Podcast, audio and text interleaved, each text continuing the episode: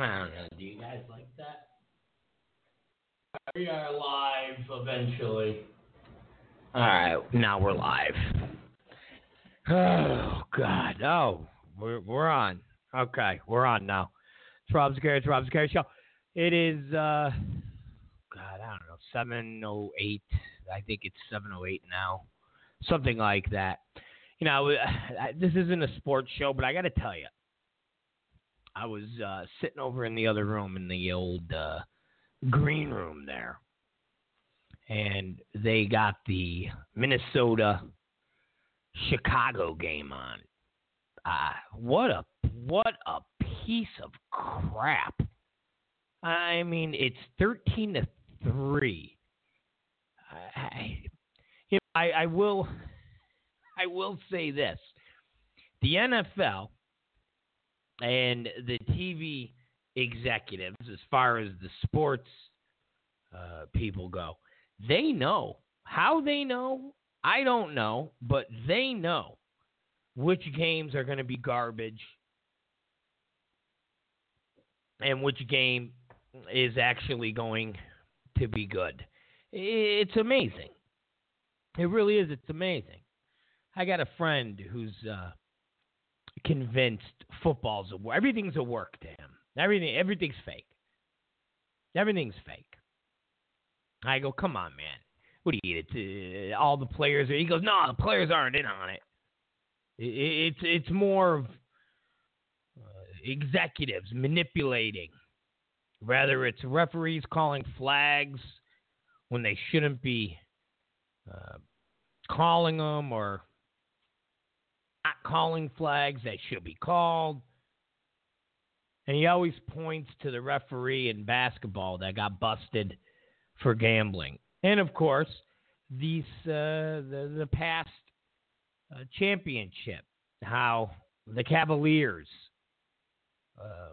were the story. That was the story. That was the team that everybody wanted to win, and they had to come back. And you had some controversial calls at the last minute in those two final games. So he's convinced. And when I see a game like this, when I see a game like Minnesota and Chicago, and it's 13-3 in the third quarter, and you go, how the hell, Bell, and executives know to put this game on Monday night, where it's not like the Sunday night game last night with the Eagles and the Cowboys that go to overtime, and it's dramatic. It's exciting. Like, how do they know? I know this isn't a sports show, but I'm just I just came from the green room, and I'm like, with the coffee, I said, this is amazing. This game, what a piece of crap game. And they even got Cutler back, who anyways. Okay, that's to get off. This isn't a sports show. I'm sorry. I'm not Colin Cowherd. I know. Just a jerk off over here on the radio. It's Rob Zicari. Listen, Spreaker. Listen at Blog Talk Radio. Listen to iHeartRadio if you're in the car. Okay, where do we begin? I know everybody wants to talk about the FBI. I know everybody wants to talk about Weiner, and we'll get to them. But I want to talk about the story that no one else is talking about. I want to talk about the story that no one else is talking about. And I've been all over. I've Chris Matthews, to Anderson Cooper. I mean, I've been to Wolfie. Story that no one wants to talk about. There's another email from Donna Brazile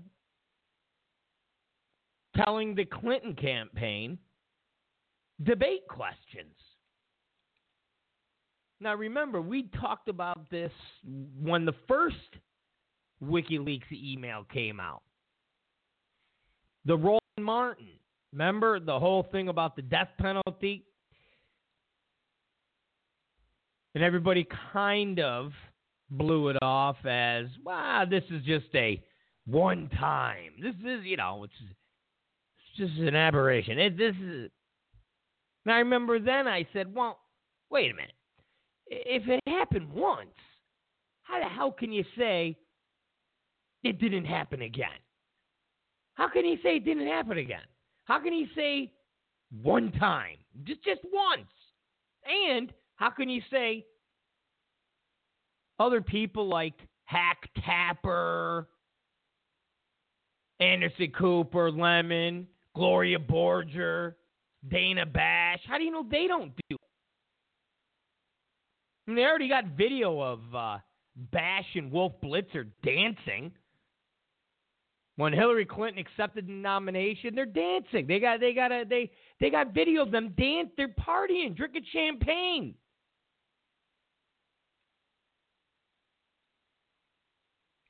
So I said when this whole Roland Martin thing came out, guys,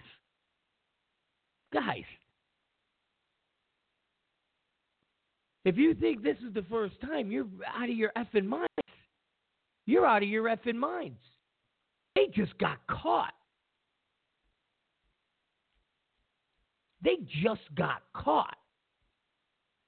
Now, this new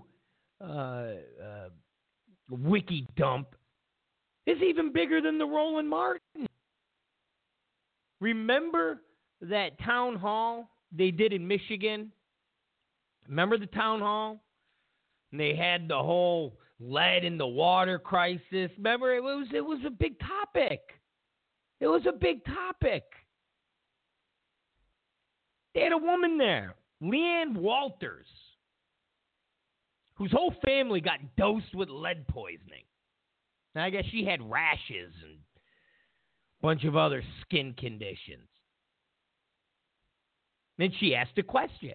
She asked Hillary a question. She asked Bernie a question. Basically said, hey, what are you guys going to do about this? Well, how will you prevent this from happening in other communities? I mean, it was a big deal. Anderson Cooper was moderating this town hall. I mean, this was a big deal. They had it in Michigan. It was at the time when the whole lead in the water was a hot topic. And the fact that Republicans didn't care about these people. I mean, it was big. Well, guess what? Hillary Clinton knew about this woman. Hillary Clinton knew about this question. Her campaign knew what was going to happen. Jesus H, man. Jesus. This is a big deal. I get the whole Roland Martin thing in the sense of sweeping that under the rug because CNN was able to say, well, this really wasn't us. It was this Roland Martin independent debate thing catered to black folk. You know, they were able to kind of maneuver, but this was an Anderson Cooper town hall. This is what Anderson Cooper prides himself on, besides, of course, grabbing Kathy Griffin's breasts or commenting about her breasts or whatever weird Queenie thing that he does every New Year's Eve.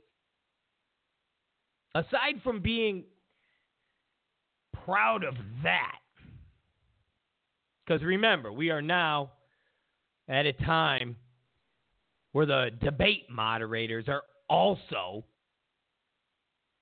Dick Clark. Remember Dick Clark? Those of you who are young, or at least younger than me, like my girlfriend, they don't remember Dick Clark.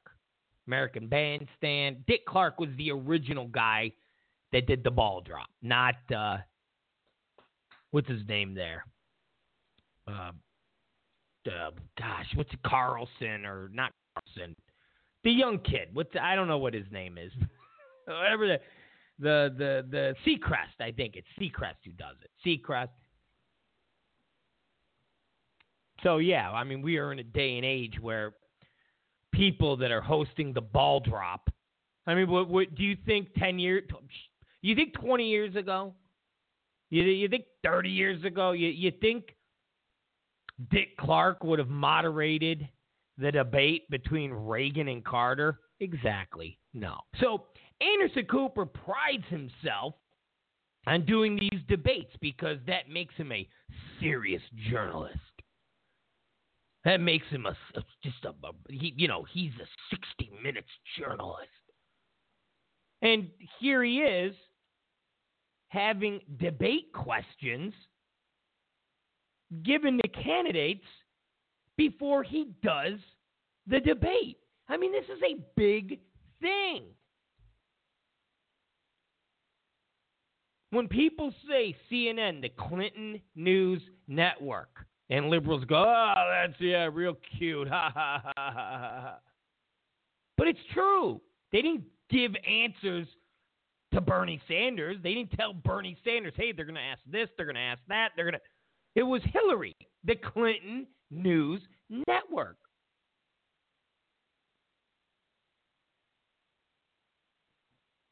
You've seen stories on this quick. I think Yahoo had it up for about, 2 minutes. And when you refreshed your browser, it was gone. But man, the liberal rags, think about it. Washington Post, New York Times,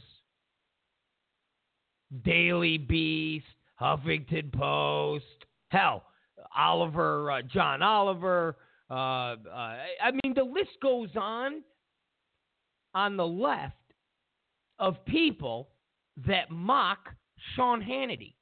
Oh, Sean Hannity is, look at him. He's Trump's biggest supporter. Ah, look, he goes easy on Trump. Oh, but Sean Hannity is an opinion show. He's not a journalist. He's not out there moderating debates. Sean Hannity does none of that. He's an opinion show. Anderson Cooper's not. Sean Hannity is. Sean Hannity doesn't try. He doesn't say, I am an independent journalist. I am a reporter. He's an opinion guy. He's a right-wing opinion guy. That's it. He doesn't sit there and do debates. He doesn't moderate debates. He doesn't do any of that. He doesn't do any of that. And yet, the left, man, they act as if he is moderating debates. They act as if he has the same sway as Anderson Cooper does, or Lester Holt for that matter. There's not a snowball's chance in hell Sean Hannity would ever get a chance to ask Hillary questions and then follow up and then go back. That's not a snowball's chance in hell. And yet you could hear crickets as it pertains to CNN and Donna Brazile. I mean, that's a big deal. It really is. It's a big deal. When CNN comes out and goes, well, there's no way she would have had the question. We've never given. Well, then how did she get these questions? Somebody's feeding it to her. How did she know LeeAnne Walters would be there, full of rashes? How did she know LeeAnne Walters would be asking Hillary? How did she know? How did she know this pivotal? I mean, seriously, this is a pivotal spot. Again, it was in Michigan. The whole lead in the water was a big deal. This was pivotal. Hi, I'm LeeAnne Walters. My whole family's been poisoned by lead. The Republican governor Brr. Republicans suck. Brr. I got this itchy, scratchy rash. Brr. That was a big question. And Donna Brazile gave it to the Clinton campaign. Gave it to the Clinton campaign. Anderson, I mean, you would think, listen, you would think Anderson Cooper. You would think Anderson Cooper would be doing a segment. You would think Anderson Cooper would be sitting there and devoting at least 15 minutes to try to get his credibility back.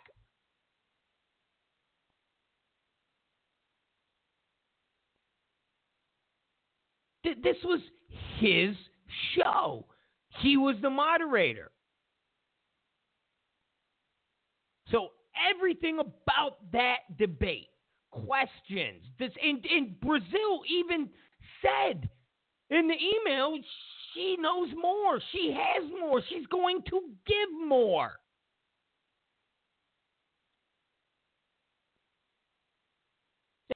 Of anytime anyone on the right. That's why we've talked about this ad nauseum. But anytime you even say, hey, I think Hillary knew this, or she was, hell, even when you say it looked like she had a wire transmitter on her back, like she was getting fed, you're just nuts. You're some conspiracy kook. You're a whack job. You're a, and slowly but surely, in the past 5 months, we're finding more and more and more stuff that exonerates the right. Again, we're not finding anything about chemtrails or Sandy Hook. We'll leave that to the real right wing, like, the Alex Jonesers.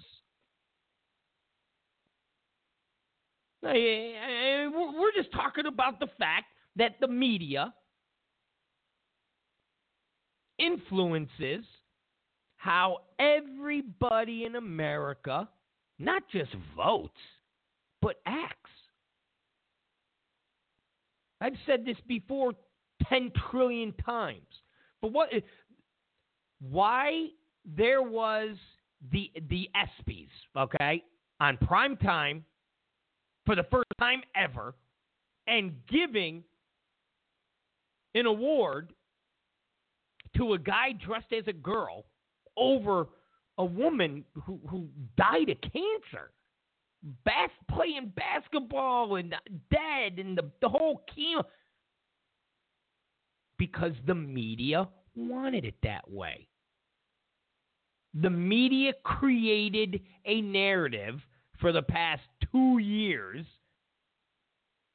that, and when there's no election season, where mass amounts of people can gather and go, do you want that? I don't want that. Do you want that? I want, no, do you?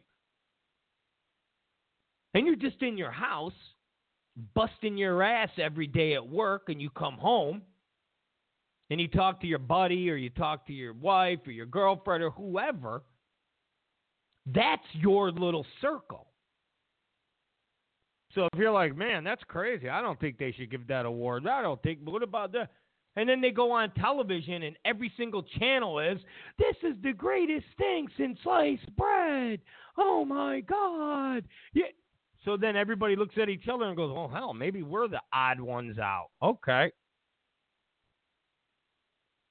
And that's what happens when you sit there and go, man, I think Hillary Clinton knew this answer. I think CNN, gives her a heads up. Nah, you're just a nut. You're just a crazy. You're just a whack job. Okay. And if she got the answer, it's no different than Sean Hannity. But Sean Hannity, shut up. Okay. All right. I mean, I always use my father as the example of the low information liberal voter. And I had this debate with him over the weekend. He kept bringing up Sean Hannity and Fox News as being on par with CNN. And I'm like, what are you talking about? Oh, they're right wing. And I go, yeah, but they only cater to people that are Republicans. I go, we don't talk about MSNBC because they're what Fox is. To an extent. I mean, Fox isn't that conservative. Again, look at Megyn Kelly. She's really a liberal hack. She only does what she does, which is, oh, Santa Claus is black and so forth and so on, so she could get that conservative audience. Because for some reason, my friends on the right love good-looking chicks that are conservative. So if you're a good-looking chick and you're like, I love guns and I'm against abortion and I love Jesus and I hate Hillary, me, a Republican's like, oh, God, oh, ah. So Megyn Kelly, when she was banging around with Brett Hume, was basically like, listen, you just got to keep going with your right-wing slant. Once you become big, you can then go back to the center left, which is what you are, and then you can leave Fox and you'll go over to CNN, and that's that. So Fox isn't really Republican, okay? Sean Hannity and Bill O'Reilly, that's it. You take them two out of the mix, what do you got? What do you got? But to the low information liberal voter, well, look, you go, and I try to explain to my dad, yeah, unless you're Republican, if you're not a Republican, don't go to Fox. Dad goes, well, yeah, you. I go, no, you don't. Independent, you don't go to Fox.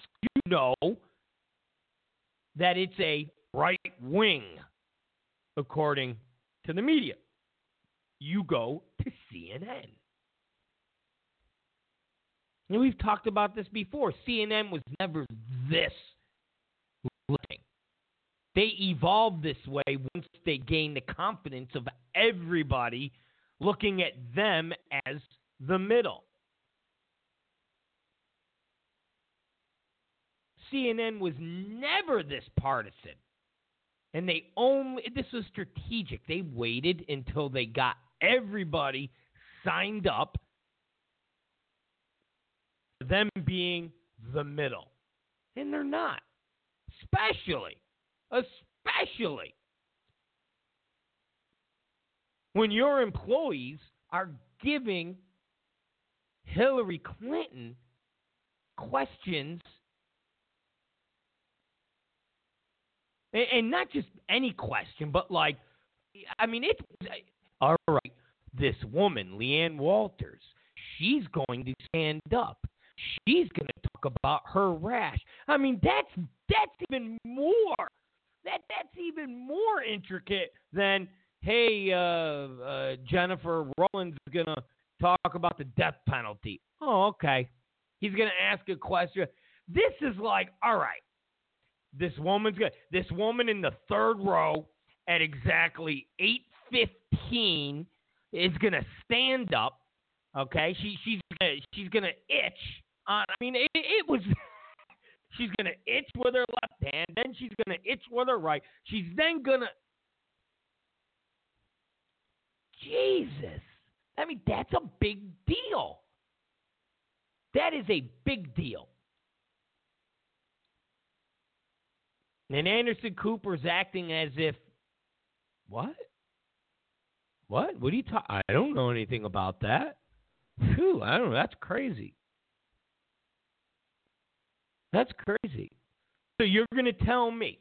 Now, let's just wrap this up. You're going to tell me that the other CNN people who went to Podesta's house for his little press party, where he had people from ABC, people from NBC, people from CBS. You're going to tell me those CNN people aren't doing what Donna Brazile is or was? Now, of course, CNN will go, no. But they said that about Donna Brazile. They said that before we all knew about Donna Brazile. None of our people would do that. We're not the Clinton News Network. We don't do that. And then the WikiLeaks drop of Brazile with Ron Martin. Oh, well, that was just a one-time thing. It was very troubling. It's very troubling. What's troubling? That you guys got caught? You got caught. So think about it.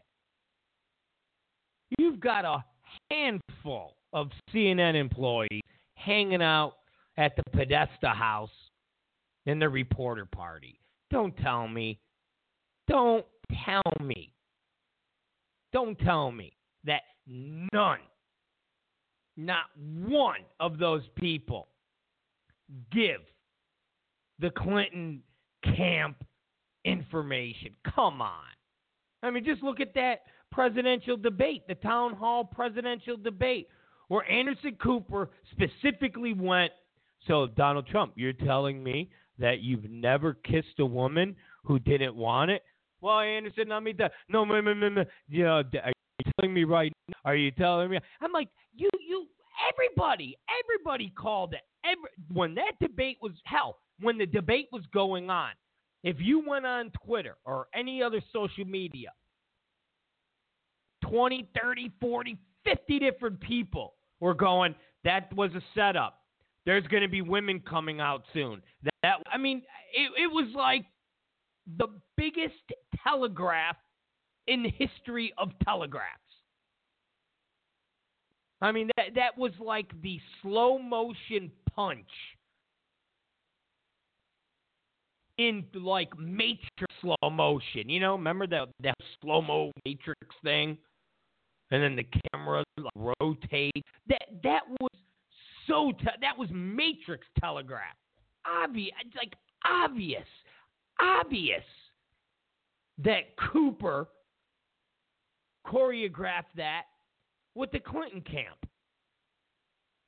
Because the next day, oh, hi, yeah, Donald Trump kissed me. The day after, oh, hi, Donald Trump kissed me. Oh, the day after that, oh, hi, Donald Trump grabbed my pussy. Why did this happen? Why did you all? Well, we all came out when we heard him out, Anderson Cooper. Oh, okay. Donna Brazile, the only one.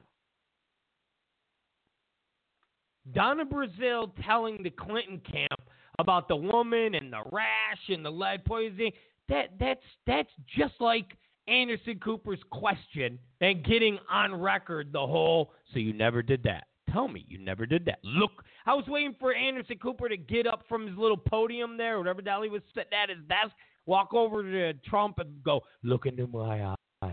Look at me. Look at me, Donald. Look at me. Don't make me put some amyl nitrate under your nose. Stop it. Look at me.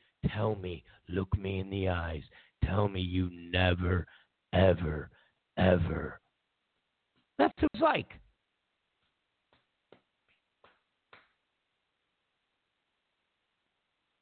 I mean, how the hell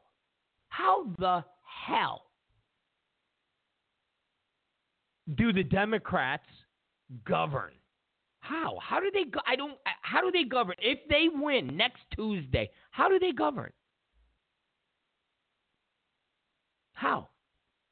Because you know WikiLeaks has got way more emails. You know they do. You know they do. 100% you know they do. How do they govern? How? I don't get it. If they win, how does Hillary Clinton govern? I think she'll be. I told my old man. I said she'll be impeached before she takes office. Remember, there's 2 months. You got 2 months. If she wins next Tuesday, which, unlike everyone else in the media, even after this FBI bombshell revelation.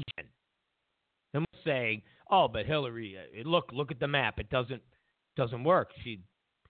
All this is baked into her being a corrupt, the human dumpster of garbage. That people already know it.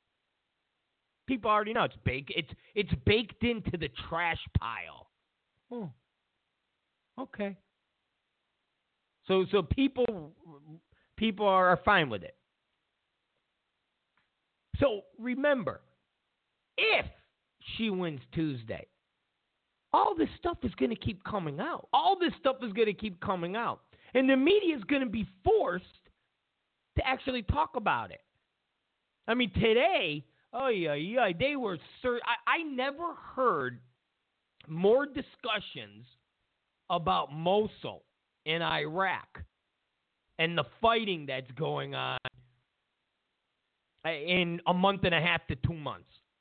Seriously, today, everybody on CNN, whether it was Brooke Baldwin,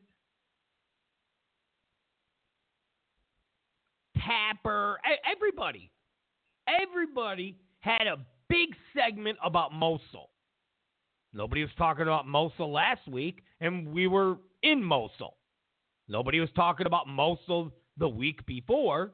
I mean, they were searching for everything. So what the hell is the media going to do if Hillary wins next Tuesday? They have no other choice to cover this stuff. They have no other choice. Your Donna Brazile CNN update. And the fact that everybody's ignoring it, pretending that never happened. It's Rob Zicari Show. Let's take, guys, just imagine the uproar. Here, let me just throw this at you, and then we'll go to the quick commercial.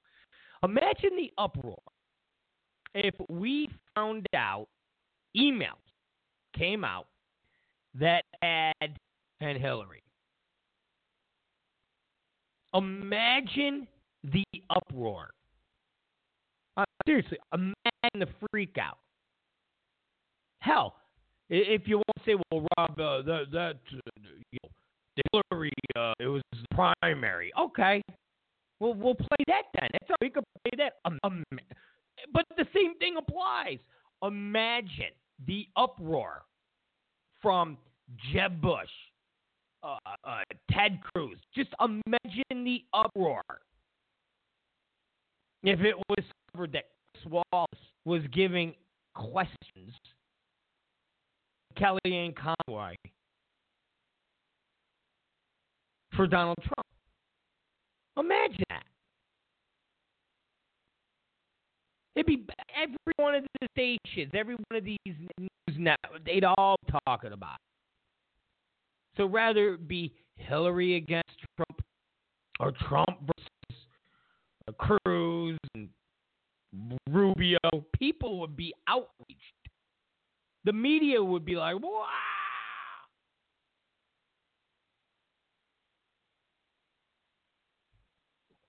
It's effing bizarre. Effing bizarre. And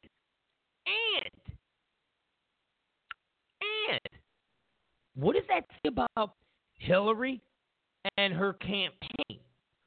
That they're cheating.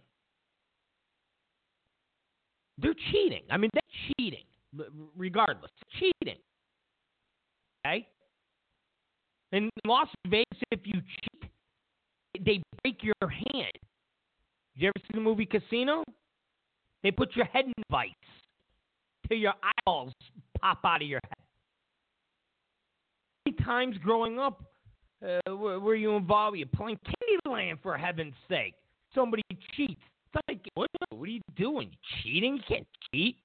You're cheating playing Battleship. I go to take a piss, and you run and take a look at where my Battleship is. You scumbag.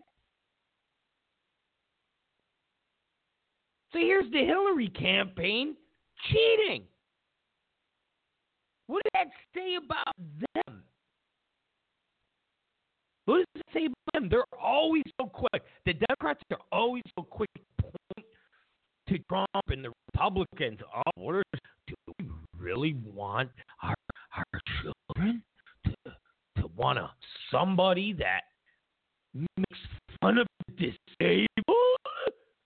Do we really want to have our children look up? Well, do we really want our children to look up to somebody that cheats? Do we really want our children to go, well, mommy and daddy, I got in trouble today. Why did you get in trouble today? Well, the math test I was doing, Samantha was giving me the answers. And they caught Samantha and me, and so we both failed. And we're, what are your parents going to be like, aw, damn, you got caught. That's okay. I mean, if your kid was caught cheating on a paper, if your kid said to you, Mom, Dad, don't be mad. Well, why? Well, I wasn't cheating. I was just given the answers. That's cheating. No. Cheating is if I actually looked up these answers and I wrote them down on a piece of paper. While the test was going on, I pulled the paper out of my pants, and then I looked down, and then I wrote the answers. That's cheating. But if Tommy goes, hey, the answer for A, the answer for number 1 is A. The answer for number 2 is B. The answer, that's not cheat. Yeah, that's cheating. There's not one parent that would say to their kid, now, it's all good.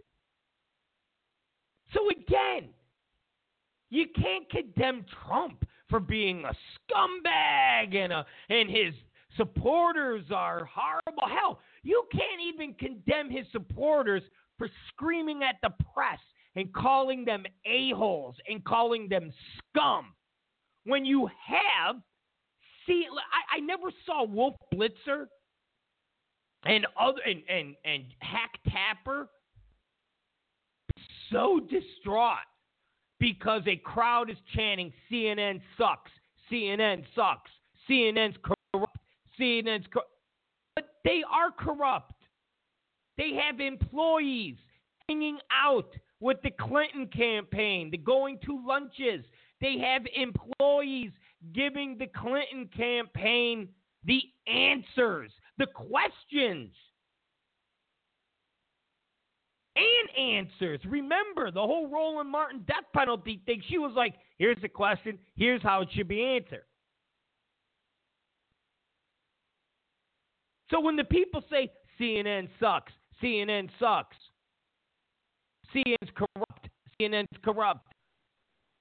there's a valid point. It's just people they're not randomly with Tourette, CNN sucks. That's people.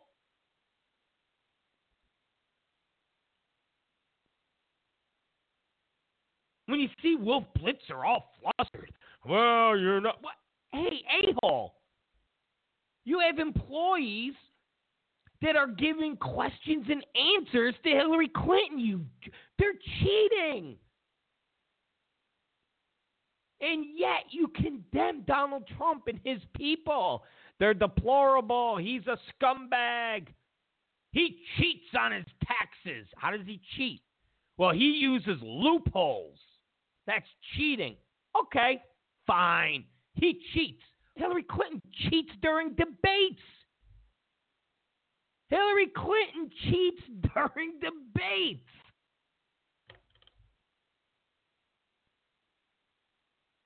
So don't give me this crap. Man. Liberals are, oh,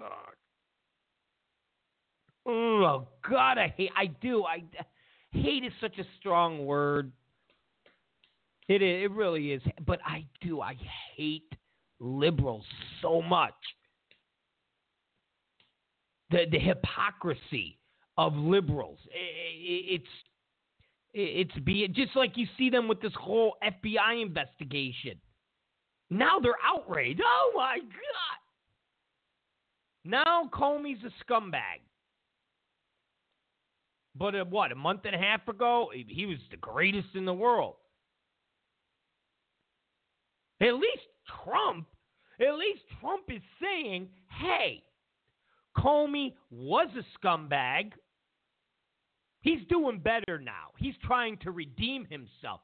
At least Trump is acknowledging that there's still a bit of scumbagness with the FBI and with James Comey. The Democrats, Washington Post, they're like, what Comey did is upending democracy.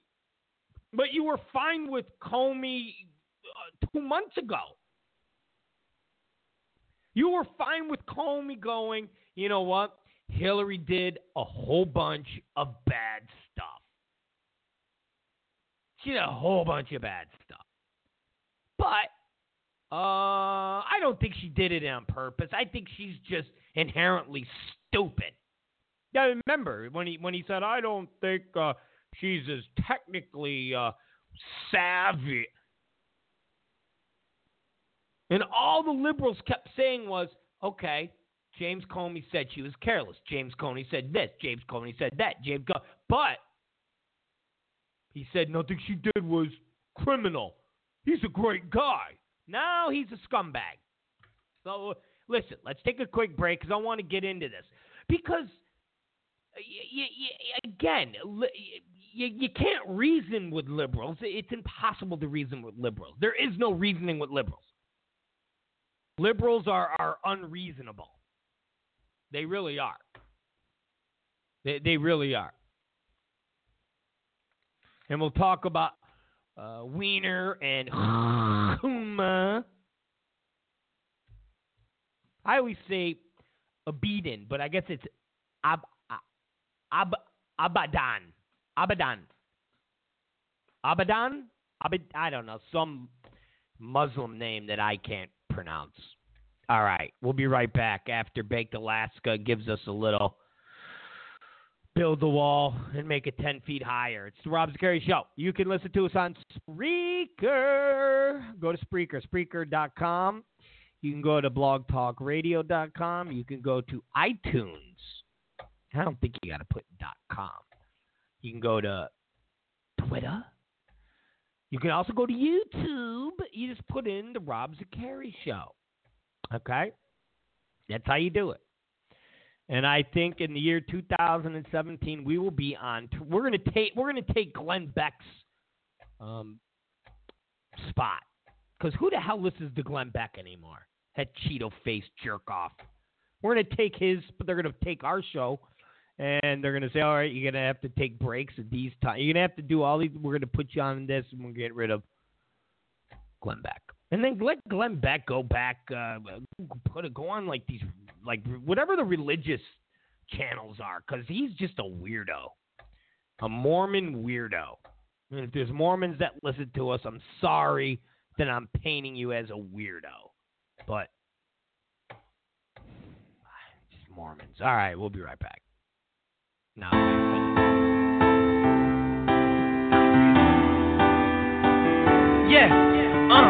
Build a wall, it just got 10 feet higher. Build a wall, it just got 10 feet strong.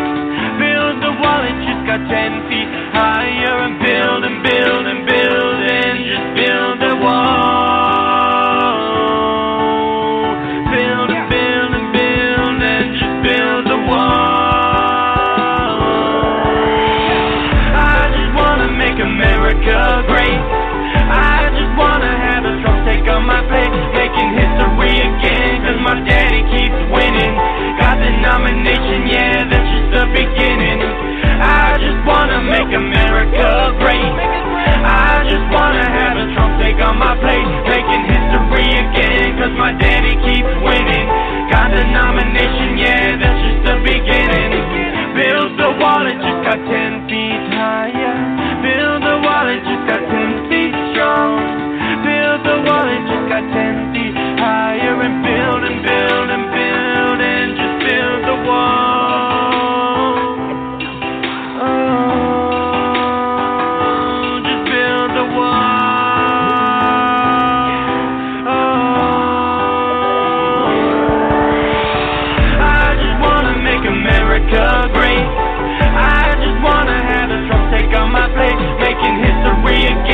my daddy keeps winning.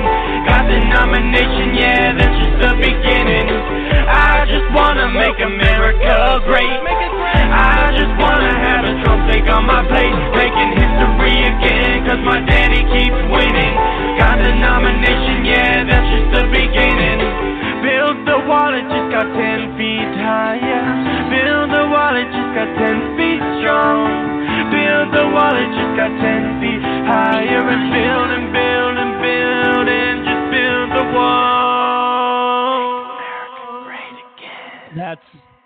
That's Baked Alaska. That's Build the Wall.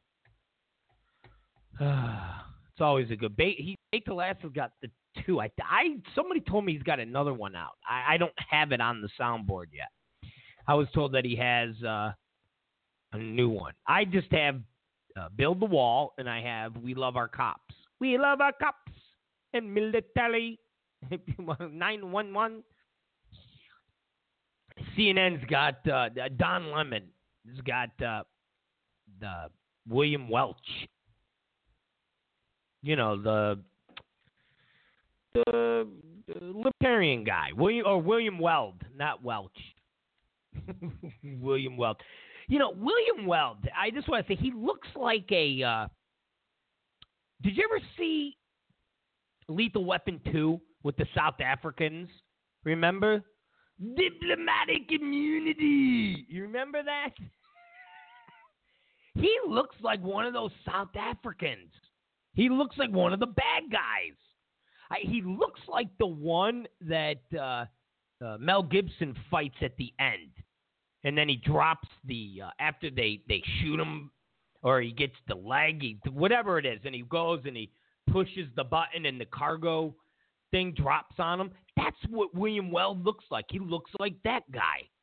He looks like the guy, and he does. I'm just saying. Okay, all right. The polls. And now, I shouldn't say no new polls, but the media is already telling you, well, you know, if you take a look at our internal polling, and it's funny because they don't have the quote-unquote scientific polls ready. So a whole bunch of them were doing online polls because for some reason the CNN online poll and the MSNBC online poll are more scientific than Drudge and his online poll, or Time and their online poll. Remember, the online polls that would say Trump won different debates were not scientific. They're all fugazis. Anderson Cooper made fun of them. Sleepy Eyes, Chuck Todd, he made fun of them. They all made fun of those polls. And now all of a sudden today, it's like, well, this online poll still has Hillary up by 5. This online poll, all these online polls today, Chris Matthews and Tapper and the rest of them were quoting. They all got Hillary up. So their assumption is it's baked in the cake. Hillary being a scumbag is baked in the cake. And these online polls show that Trump is still down by 5 or 6 points, and even if he wins Florida, Ohio, North Carolina, Nevada, Utah, and one other, Arizona, he still will need 8 electoral votes, or if he wins Utah, because I think they're giving Utah to the Evan kid, the guy who's like, I don't know, 30-something years old, never been married, no girlfriend, no nothing, and he's a Mormon. That kid. I think they're giving him Utah.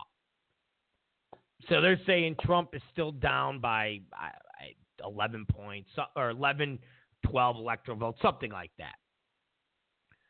And then they're pointing to different states. Well, Pennsylvania is still down by 6, and the polls haven't changed. And in Colorado, he's still down by 6. and the postal office, and in New Mexico, and in Michigan, and in... So if you listen to the media today, Trump is still getting killed in all the polls, and ultimately, he's going to lose next Tuesday. He's going to lose next Tuesday. It's over. Now, Michael Moore. Now, normally I don't bring up things in a positive way involving Michael Moore because he's such a liberal scumbag. And he's disturbing looking. He has that thing going on where as he gets older, he starts to look like an old woman. I don't know what it is. I hope I don't get that. I don't think I will, because it normally doesn't happen to Italians. Normally doesn't happen to Italians. But he's got the whole I'm 50 or 60 years old and I'm starting to look like a woman. Kind of like Howard Stern. Howard Stern looks like an old woman or an older woman. It doesn't look very manly. And even Stern himself has talked about it. So normally I don't talk about Michael Moore in a positive way. And I know I'm not really talking about him in a positive way here, because nobody wants to say you look like an old woman if you're an old guy. But here's the positive thing. He brought up that the polls as it pertains to Michigan, which is a place that Trump is starting to campaign again in. Now, Michigan hasn't been a Republican state in something like 20 or 25 years, something like that. Remember, Romney couldn't even win it. And that whole area, that whole upper Midwest, the Rust Belt, as they like to call it. That whole area, people have talked about it being prime for Trump. But, of course, the polls show that Trump is getting hammered there. It's getting clobbered there. But Michael Moore actually made a good point, and I totally forgot about it. And he said, and then I went, oh, yeah, I forgot about that. When Hillary ran against Bernie, everybody predicted Hillary would beat Bernie anywhere between 10 and 20 points.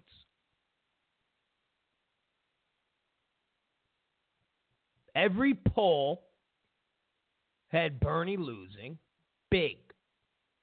Every poll.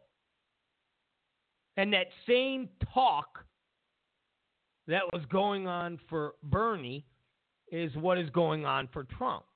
When you bring up other polls that has Trump either tied or winning, like the LA Times poll,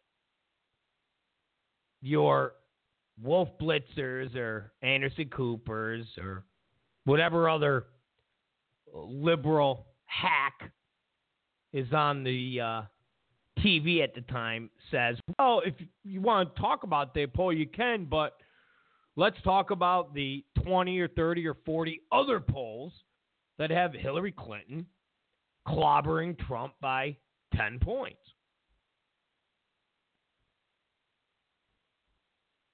So every poll had Bernie getting clobbered by Hillary in Michigan.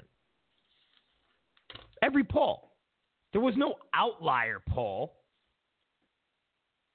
There was no, oh, this one says Bernie. Every poll. And that's what everybody's saying now. Trump is done here. Trump is done there. Trump is going to lose here. Trump is going to lose there. It's over. All you Trump supporters, all you Republicans, pack it up. The fat lady has sung. The fat lady has sung. The big fat slob has sung. And Michael Moore said, Michigan went for Bernie. And I was like, oh, yeah. I was like, oh, yeah. I totally forgot. Remember, it was coming right down to, hell, 100, 200 votes. They kept going back and forth. Hillary's up. No, Bernie's up. Hillary's up. No, Bernie's up. And all the pundits and the Coopers and Blitzers were like, this is a shock. This is a shock. So, how did that happen? How did that happen? Obviously, for those polls to show that Hillary was up by 10 to 20 points when these scientific pollsters were calling half these people on their landlines, because remember, a lot of these people are getting called on landlines. And we've had this discussion, who the F has a landline these days? And if you have a landline, it's frightening that one would think you are voting. I get it for my 80-year-old dad. But is that all they're polling? They do their scientific sampling of 990 registered voters, and out of the 990, 450, 475 are 80 years old and they're on landlines? Get the F out of here. Come on, man. Are you nuts? So be it. These people have to be saying, I'm going to vote for Hillary. I'm going to vote for Hillary. I'm going to vote for Hillary. And then they go into the booth and they punch the tab for Bernie. I mean, that's what had to have happened. And man-woman Michael Moore says, people in the Midwest tell pollsters one thing, and yet they're thinking another. That's what the man-woman said. And I completely forgot about this until I was reminded today. And, of course, the media is not talking about it. This isn't a debate with Paul Begala or Bakari Salas. They're not going to talk about this. It's Trump's done. It's over. It's finished. Sorry, Trump supporters. Your guy lost. Even with Hillary Clinton being back under investigation, because she is back under investigation.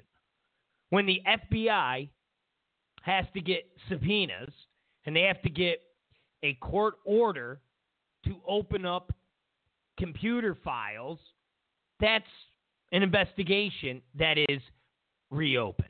I'm sorry to break that news to my liberal douchebag friends. But when a federal judge has to grant a search warrant for a case that has been closed, that means it's reopened. Yes. It's reopened.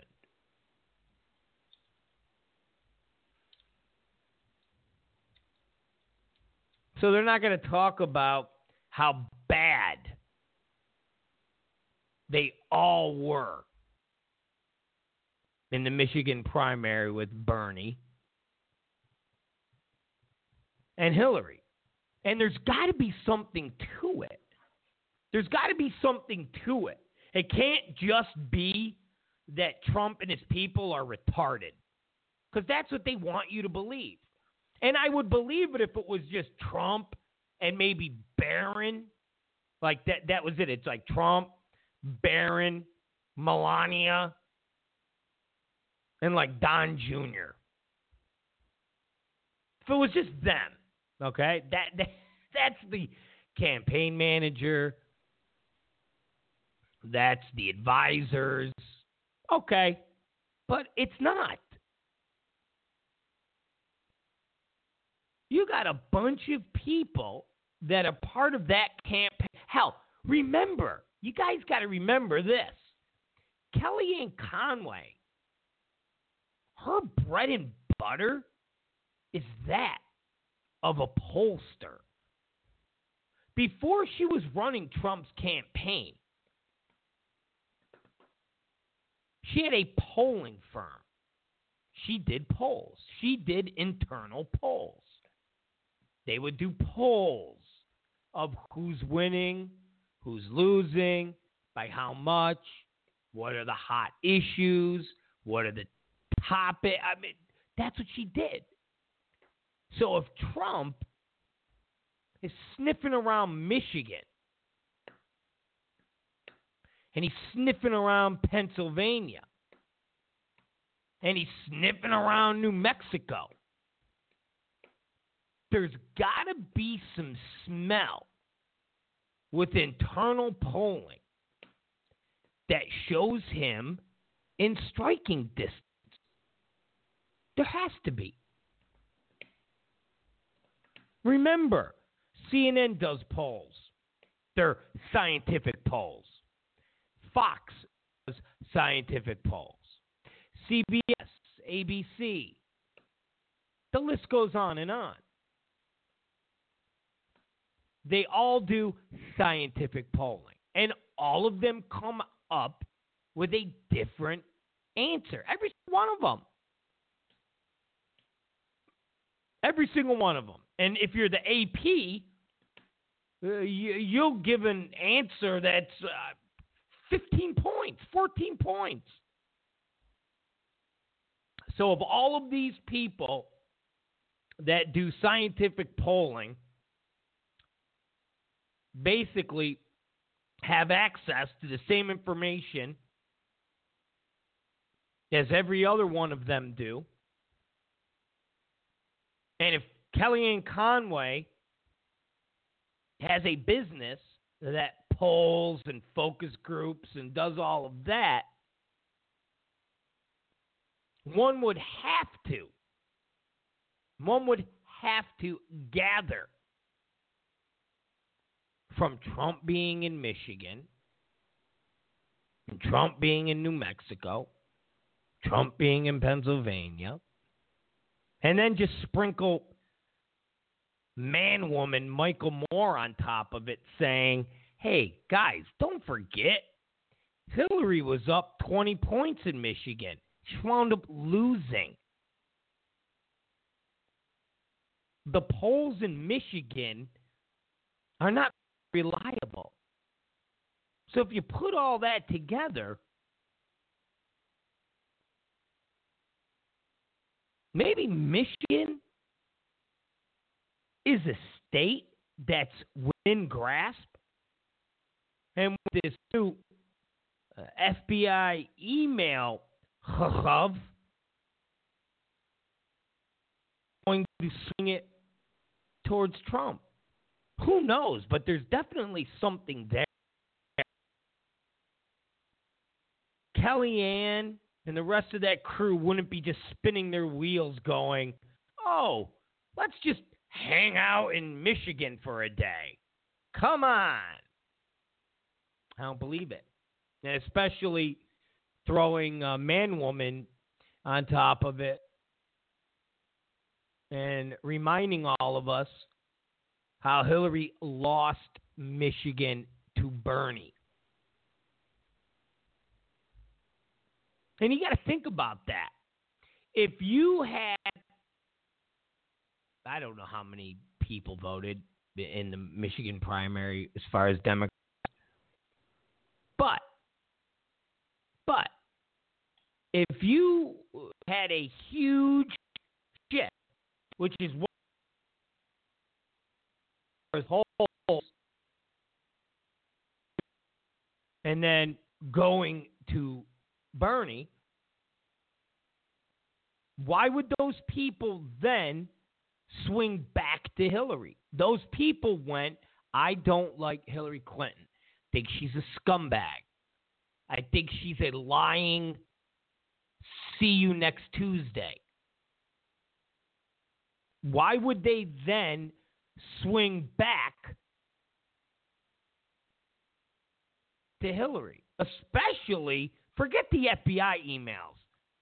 With all these WikiLeaks emails, all these emails that show that all these people in Michigan who supported Bernie, who gave money to Bernie, got effed over by CNN and Donna Brazile and ABC and CBS and NBC. They got screwed.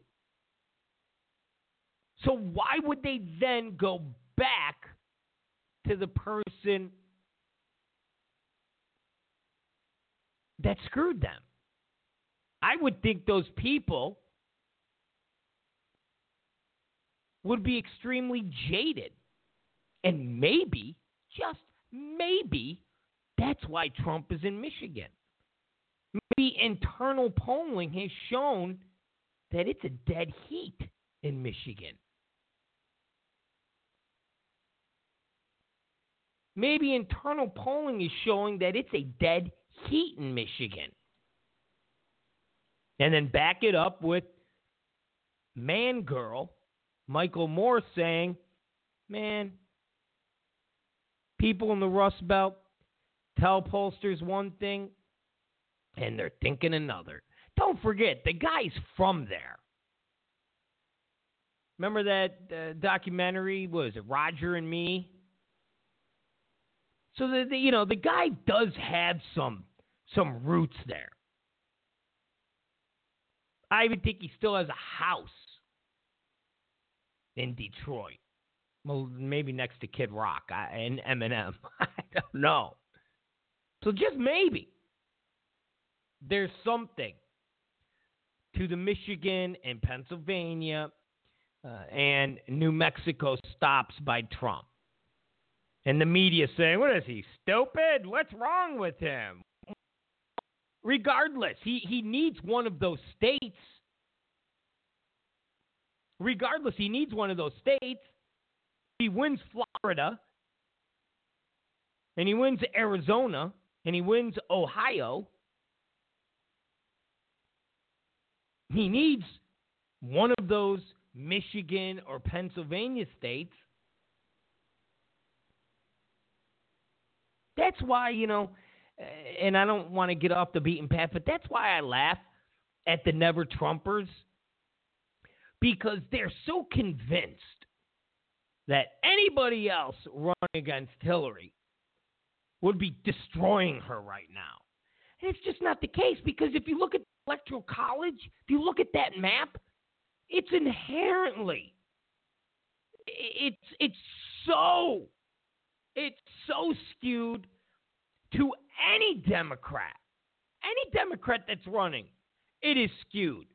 And I don't care if a Republican altar boy is running and the Democrat is Anthony Weiner.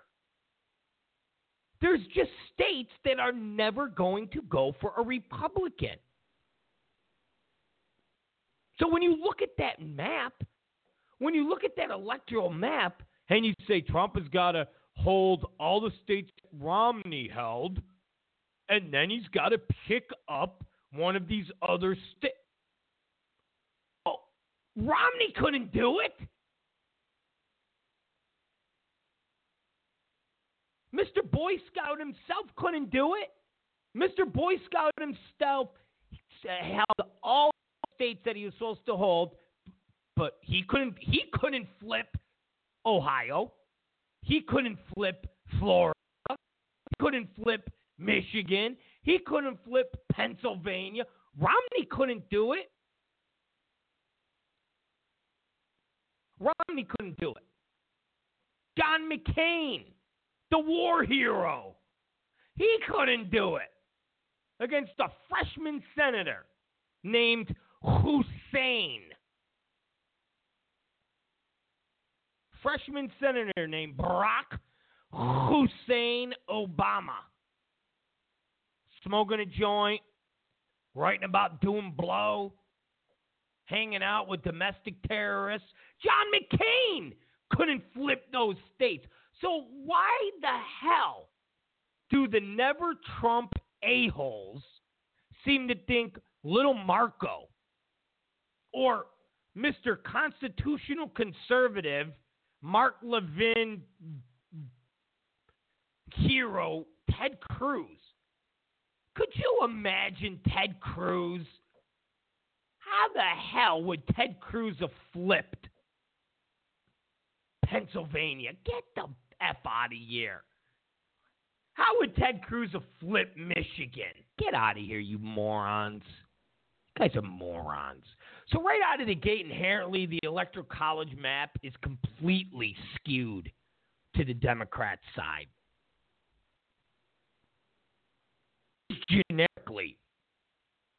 Just generically, already at 220 or 230, something like that. Just generically.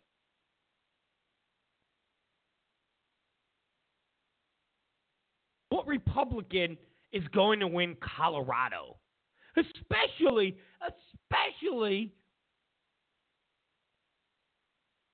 when Cruz, Rubio, Bush, all those front runners were opposed to marijuana, opposed to legalization. You're going to go into Colorado and tell all those people, become president, I'm going to make it where you can't smoke weed no more. Get out of here. So what Republican's going to flip Colorado? How? Who? So the Trump people might know something that we don't. They might know something we don't. Who knows? But we'll see.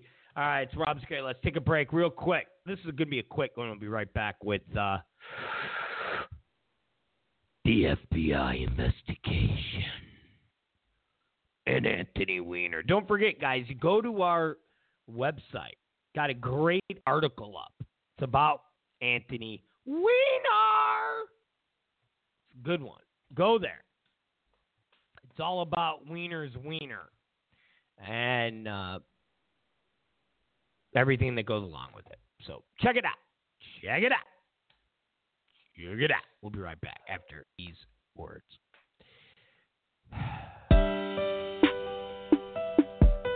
Yes. Thanks a lot. We love our cops a lot.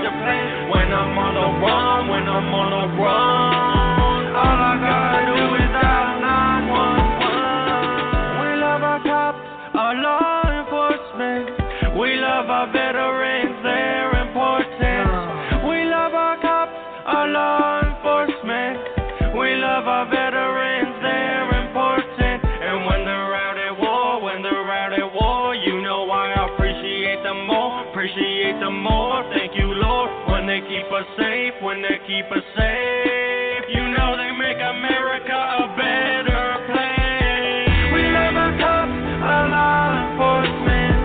We love our military, air and forces. We love our cops, our law enforcement.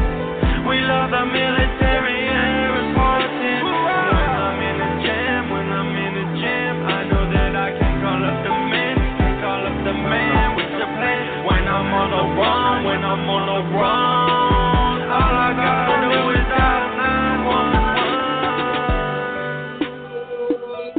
911, 911, 911. Thank you for your service. Yeah, thank you for your service.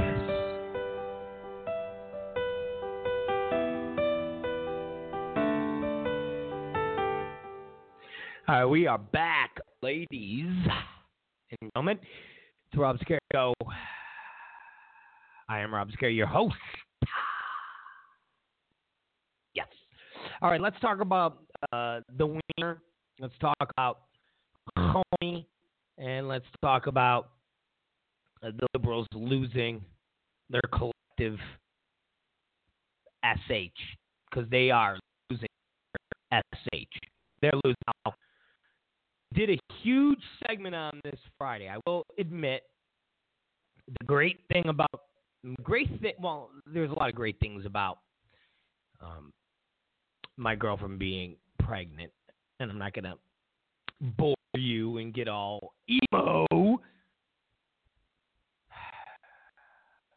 But one of the great things is the fact that our show got switched from 3 hours in the morning to 2 hours at night.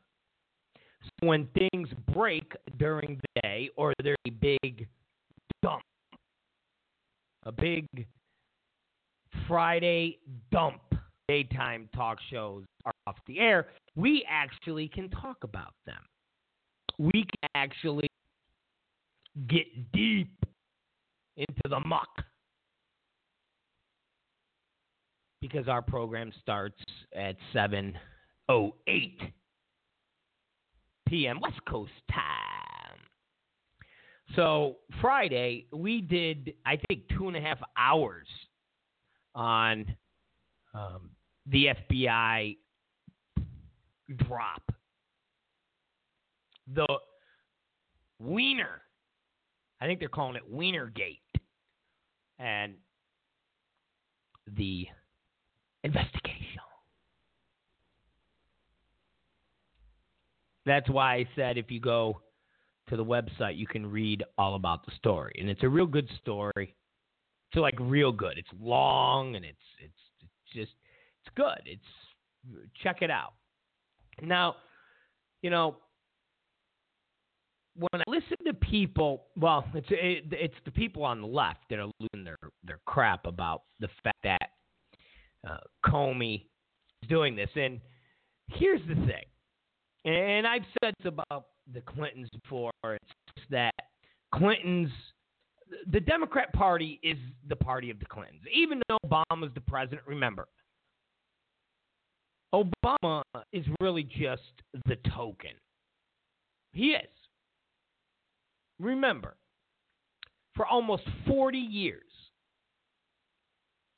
we have either had a Bush or a Clinton in one shape or form in the White House.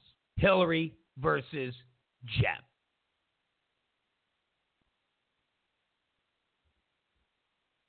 If you think about it, starting 1980, there's been a Bush or a Clinton in the White House. Yeah, Reagan was the president, but Bush was the vice president. So you knew Bush, the Bush family, and the potential for Bush to be the president in 1980. Hell, in 19 79. The lead up, because Daddy Bush ran for the presidency.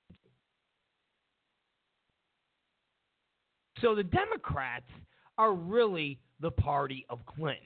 Remember, that 8 years of Obama was the token. It was the feel good. It was, okay, we've done nothing for the black folk or minorities ever. Remember, Lincoln freed the slaves. Lincoln was a Republican. I mean, we could go through the whole, from Jim Crow. We could go through the list.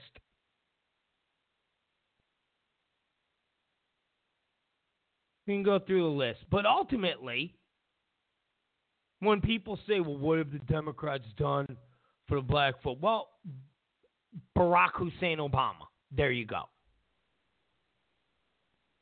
There you go. That is why, even though the black turnout for Hillary is not what it was for Obama, it's still pretty big. Okay? It's still pretty big. Why? Because they know, ultimately, they got Obama. Yeah. They don't really got any jobs. They don't really have any Academy Awards. You know, all the things that you hear black folk bitching about, or people bitching for black folk, all that stuff, they don't got. But they got a black president. They got a black president. And if Obama was white, he wouldn't have been elected president. The baggage, his background, Listen, look at old ass Bernie Sanders. Above and beyond a better candidate than Hillary Clinton. A speaker, enthusiast, everything.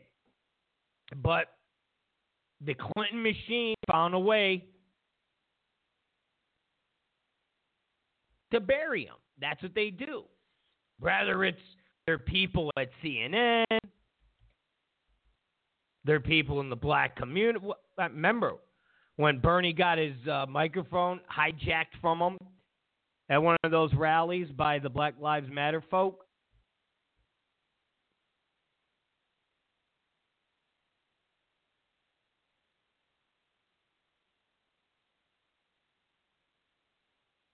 And remember when we talk about rigged election, why the media was freaking out about Trump, using that, was because if you dig deep, we're not a democracy, we're a republic. And when you look at 2000 and the fact that we elected a president who lost the popular vote because we have an electoral college, the kink and flaw in the democracy was evident. And then if you really peel back the layers and you point to 1980 with a Bush, to Obama as president with a Clinton in the White House, Secretary of State, you have a dynasty. You have a monarch. You have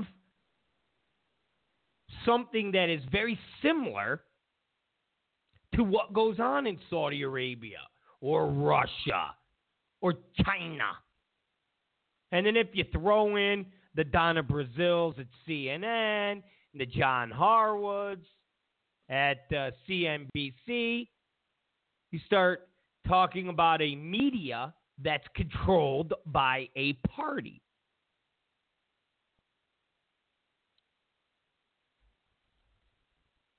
Remember, Obama was a token.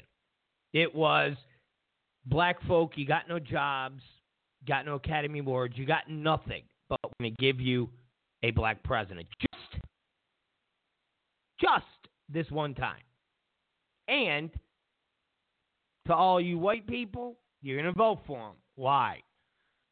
Because of that horrible, horrible racial joke you laughed about 15 years ago. You don't remember that?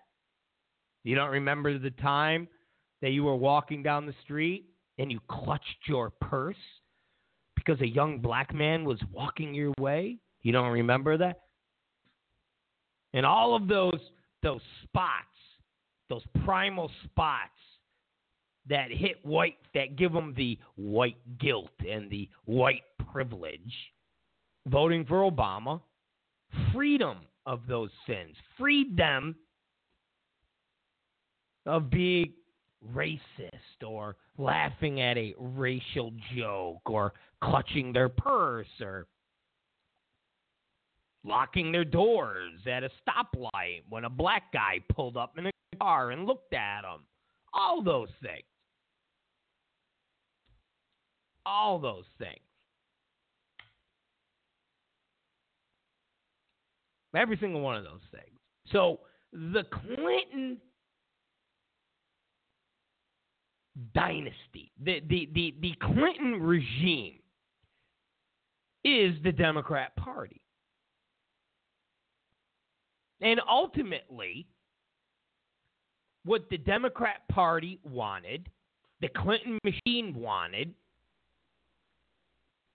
was for the FBI to say nothing until after the election. And then after the election, the FBI goes, here's some information we need everybody to know. We are reopening the investigation into Hillary Clinton's server. We found some emails on Huma Abedin's estranged, like how they keep saying that, estranged husband, Anthony Weiner's laptop. We believe some of those emails, some 500,000, possibly can contain classified information or information that was on Hillary Clinton's private server.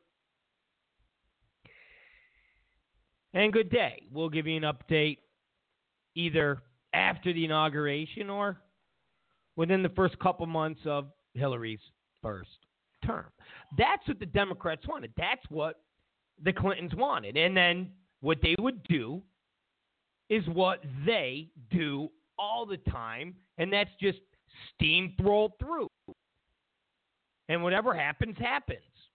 And use all their contacts and whatever they have over the heads of certain people to get out of whatever mess they're in. Remember, the Democrat Party is the Clinton Party. It's not Obama's party. So it's not the Obama coalition. Yeah, you might have a whole bunch of black people voting, but it's always been the Clinton Party. It will always be the Clinton Party. You think if Hillary Clinton had run against George Bush in 2000 and there was a recount, she would have given up that White House? Hell no. You think if Hillary Clinton won the popular vote, she would have said, nah, you be the president. The people wanted you. Hell no. Hell no. Hell no. So that's what Clinton wanted.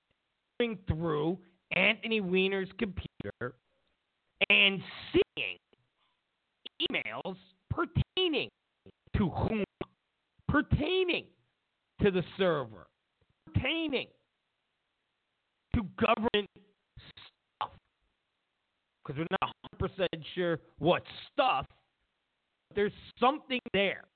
I had this conversation with my old man Saturday, which is a pain. He has to argue with a 79-year-old liberal on the phone. that there has to be something there for them to do what they did, for Comey to do what he did. Well, they need to tell everybody. But what they're saying is he didn't know what was on those emails. I said, Dad, that's what they're saying. That's what whatever liberal talk. No, it's not. I said, oh, Jesus, Dad. I go, did Comey look at all 6,600,000? No. But for Comey to do what he's doing, somebody had to have shown him an email that was not Hillary and Uma talking yoga. You follow me? There's no way Comey is going to reopen an investigation. There's no way Comey is going to get a search warrant. There's no way they're going to go to a judge, reopen this case on the pretense of emails involving Huma, Hillary, and proper yoga techniques. An FBI official had to have shown Comey something that was pretty heavy for Comey to give himself some space, because at the end of the day, the election happens on Tuesday, and then what? 3 weeks later, all of a sudden, James Comey does a press conference and says, we are reopening the investigation of Hillary Clinton's server. We have found emails on her assistant, Huma Abedin. Do you know what kind of drama would have happened? I mean, to a degree, I feel bad for Comey, because he was really damned if he doesn't, damned if he didn't. Because if he did say anything and waited until after the election, which is what the Democrats wanted, which is what the Clintons wanted, and then the working theory would be, hey, we got out of lying to Congress, we got out of lying to, a judge. We got out of all of this stuff involving spraying semen on an intern in the White House for months and months and months and months. We got out of taking out our penis and asking a state worker to kiss the penis a little. I mean, we got out of way worse things. And hell, if you're the president, you could do anything. That was their mindset. That's what they wanted. But what the hell kind of firestorm would have erupted if Comey waited until after the election? Because the same thing that the left is saying now is what the right would have been saying. Meaning, the left right now is saying for James Comey to do what he did, he's inserting himself in this election 8 days before people have to vote. Matter of fact, something like 25,000 to 30,000 people have already casted their vote. He could be influencing the election. How dare he? He's corrupt. He's a scumbag. He's an a-hole. That's what the left is saying. Well, what if he waited until after the election? What if he waited until a month from Tuesday? What if he waited till December 2nd or December 3rd and came out with this news? Then you would have millions and millions and millions of people saying, well, why didn't we know this? before the election. I would have known this before the election. I would never have voted for Hillary. And you had people on the right saying what James Comey did influenced the election. By him not saying this stuff until after the election, he influenced millions and millions of people would have known this information then. There's a chance they wouldn't have voted for Hillary Clinton. So either way, Comey was doomed.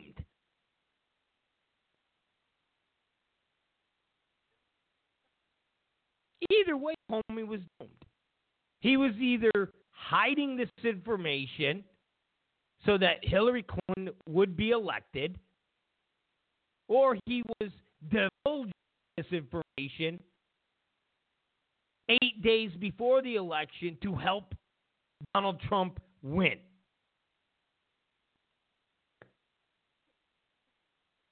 And prior to this, when Comey recommended not to file criminal charges against Hillary Clinton, he was accused of being influenced by Obama and Loretta Lynch. Remember, Lynch hadn't popped up at all. There's been no Huma. Huma wasn't around Saturday. Huma wasn't around yesterday. And Huma's nowhere to be seen today. Loretta Lynch is nowhere to be seen. Loretta Lynch is Attorney General. We've heard from two. Think about this. We've heard from two or past Attorney Generals. But we haven't heard from the current Attorney General. Isn't that strange? Weird? And remember, that Attorney General met with Bill Clinton a few days before the FBI recommendation, interviews. You guys remember that? Or you don't remember that? Or you do remember that, but I can't see you because you're listening on the radio. Remember, she met with Bill Clinton on the tarmac. Remember that. Bill Clinton purposely set up his plane to kind of crisscross Loretta Lynch's plane so that he could get off his plane and plane for a half hour about their grandchildren, about the weather, and whatever else Bill said they talked about. Not about the investigation, not about the campaign, nothing whatsoever to do with Hillary Clinton and the server. Only about grandchildren. So we haven't heard Loretta Lynch. No Loretta Lynch. Where's Loretta Lynch?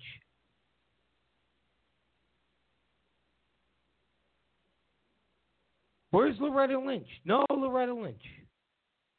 Why is there no Loretta Lynch? I heard from Alberto Gonzalez. I've heard from John Ashcroft.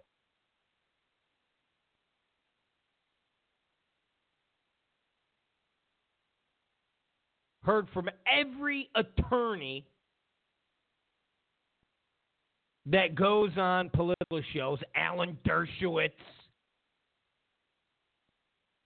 Everybody's chiming in on this. Josh Earnest, the White House press secretary. But no Loretta Lynch. Isn't that strange to some of you? No Loretta Lynch. No Huma Abedin.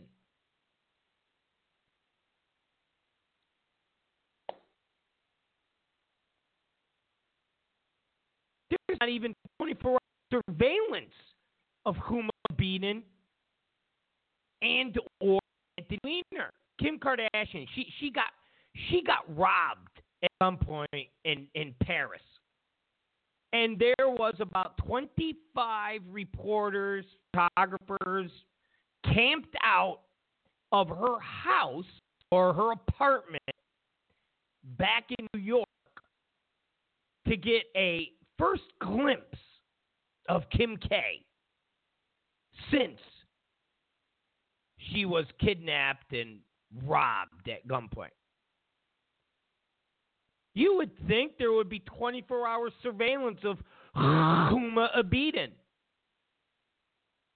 the woman that's front and center of this investigation, along with her estranged husband. That's the other thing we keep hearing from the media.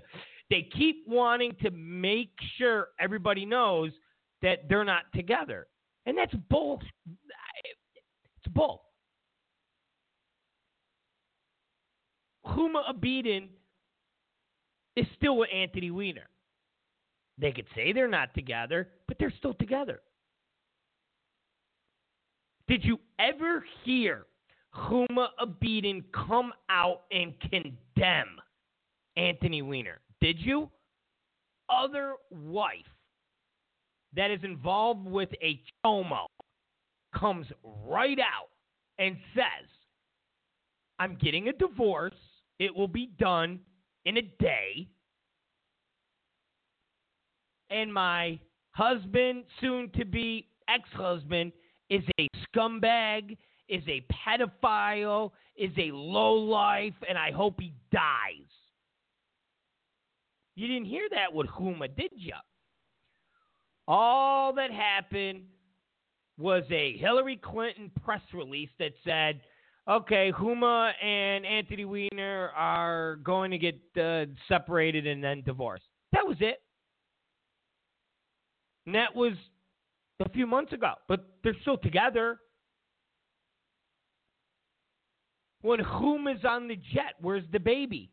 We're with Anthony, taking selfies near his penis. Yeah, the baby. The baby that they share is having its picture taken next to Anthony Weiner's penis. Huma Abedin had absolutely not one iota, not one iota, not a thought to be divorced from Anthony Weiner. She's been dealing with Anthony Weiner and his sexting and every other creepy weirdo thing that he does for what, 5, 6 years, 7 years, 8 years? It's been going on year after year after year after year. This isn't new. Jared Fogle, the Subway guy, his wife divorced him in less than a month. Not only did the wife divorce him, but she then filed a lawsuit against Subway for X amount of millions of dollars because she says they knew he was a pedo.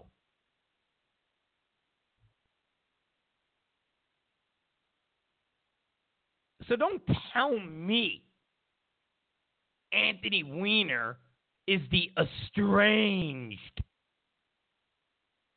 If Anthony Weiner was a disgusting pedo lowlife to Huma Abedin,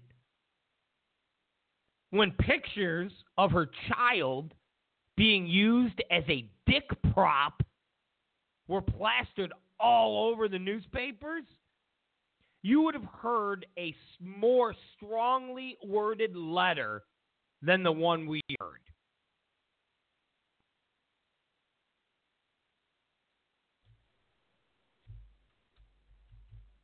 Huma's not on the campaign trail, but there's no press wondering what's up. Loretta Lynch there, she's hiding. You would think the press would be camped out where Loretta Lynch lives, where she works, somewhere. You would think the press would be all over Loretta Lynch. What's your comments? When did you know about this? What's going on? What blah, blah, blah, blah. Have you seen? Nothing. Absolutely nothing.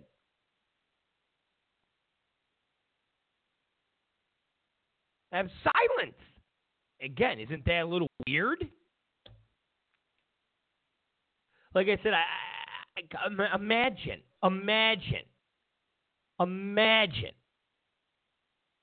if all the roles are reversed here. Imagine if all the roles, oh my God. If this was Kellyanne Conway, there'd be people camped out in front of her house. They'd be following her kid. Please.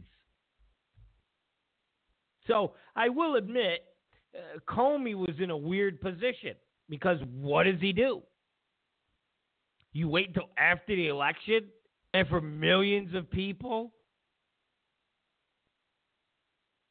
And let's face it, if Donald Trump is as big as scumbag, degenerate, I want war, I want to kill everybody, if he is as bad as the Democrats say, and all of this news involving Hillary is baked in the Hillary crap cake, then what's it matter, right?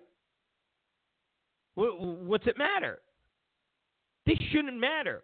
Why are the Democrats freaking out? Why is this like, oh my God, I can't believe it? Why? If Trump is going to blow up the world, if he is a raper, and Hillary Clinton is just so wonderful, and she's so smart. She's like the little boy in Forrest. Is she smart, Jenny? She's so smart. If that's the case, then what's it matter? Like Bill Maher said, you could find JonBenet Ramsey's body in Hillary Clinton's basement, and it wouldn't matter to him. So what's it matter? Remember, I said by Wednesday there would be some new sex scandal involving Trump. Like number 14. You thought it was done with the porn star or the has-been porn star. And then they rolled out Miss Finland. But people are like, oh, come on, man. Stop already. But you know what? Maybe they'll pull out a nun. I said Friday by Wednesday, a nun will. Well, I didn't say a nun. I just said a new sex scandal will pop up by Wednesday. Now I'm saying there'll probably be a nun. There'll probably be a nun who will say Donald Trump raped her with a crucifix in a confessional. And she was a black nun. And he kept calling her a dirty N nun. I know I hate using saying N because we sound like children, but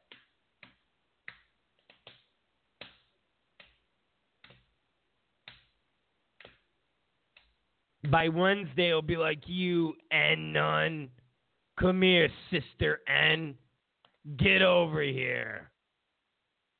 That's my prediction. Now, they started today, and it's so funny because this Eric Eichenwald, he's a Newsweek hack. Eric Eichenwald, Newsweek, they're owned by the same company that owns Daily Beast that has Chelsea Clinton as a board member. She's a president. Newsweek is just another liberal Clinton hack magazine. But they have Trump on the cover, and it goes, Trump's email problem. Because apparently Trump, you know, when he was Secretary of State, he got rid of email. Exactly. What's it matter? We're not talking about the Secretary of State. We're talking about a business.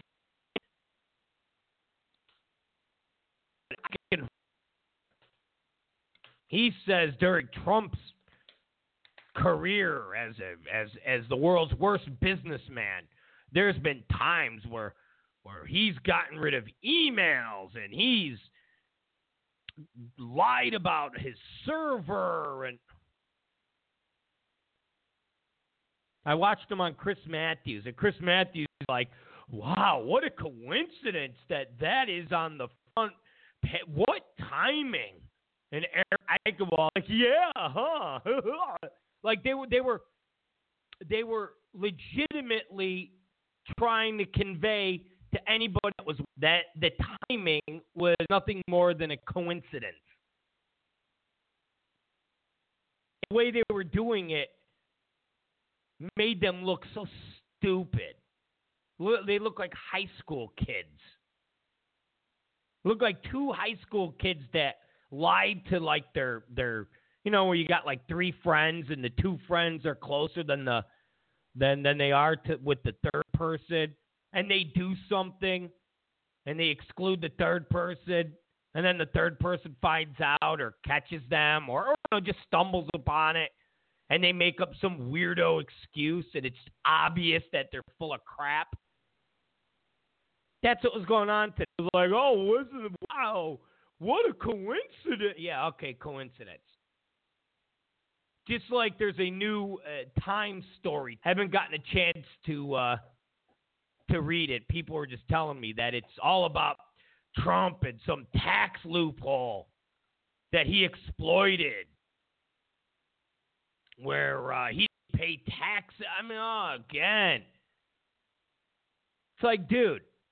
You guys are coming up with op-ed stuff, with Oppo, talking about him being a businessman and doing what businessmen are supposed to do, which is what's best for business. But yet he's supposed to be the world's worst businessman. That's what's funny. It's like Trump is a business failure. This is a failure, and that's a failure, and he's a loser, but yet he's smart enough for tax accountants and individuals that know tax code to get him to pay as little tax as possible. I don't know. Seems pretty smart to me. But the liberals, the liberals want everything both ways. They want everything both ways. So Trump is a horrible businessman. He's a loser. He's a failure. Look at all these tax codes that he's exploited. Look at all these things he's done to take advantage. Well, is he a smart business? No, he's not. Those are other. Well, didn't he hire those people? Yeah. Oh, then doesn't that make him a smart businessman? No. Oh, get the. God, slap this liberal right in his face. Rip his teeth out with anesthesia like in the marathon, man. Oh, man.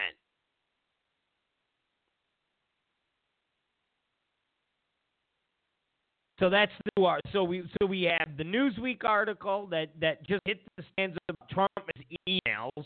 Remember, he's the loser businessman. He's the failure.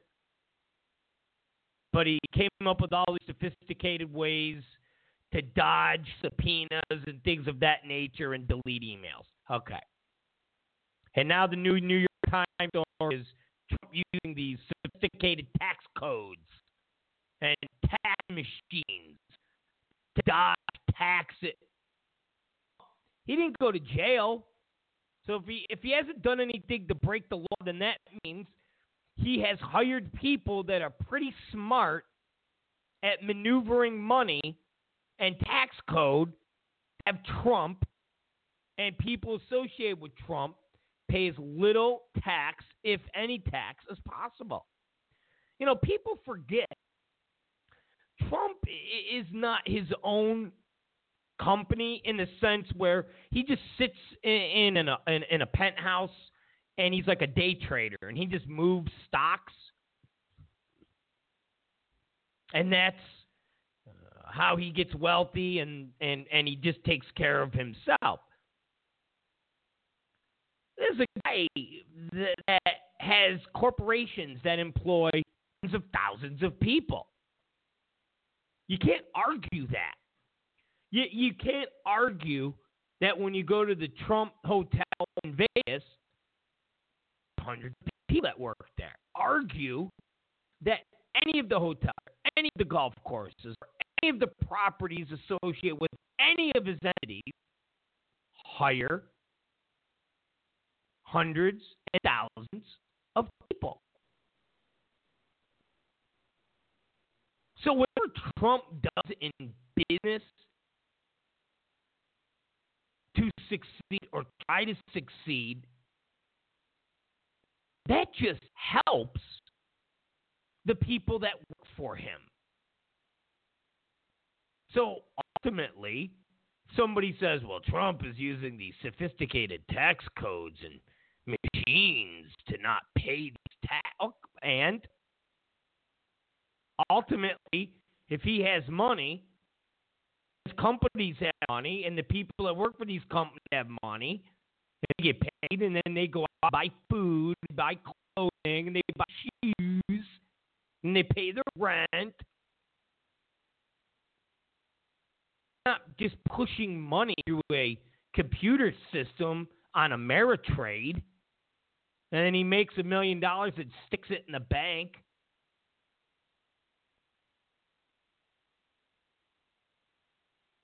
So we got a Times article that comes out tonight. We got the Newsweek article that comes out yesterday. And now I guess we'll get the Trump raping a nun and then calling her a N Wednesday. Because listen, I told my old man, I said, Dad, you don't think there's going to be a crazy, whack, story that's, where do you know Trump and the girls? I go, it doesn't matter. Right now, there's nothing for the media to talk about. Right now, there's nothing to distract them or for them to purposely be distracted.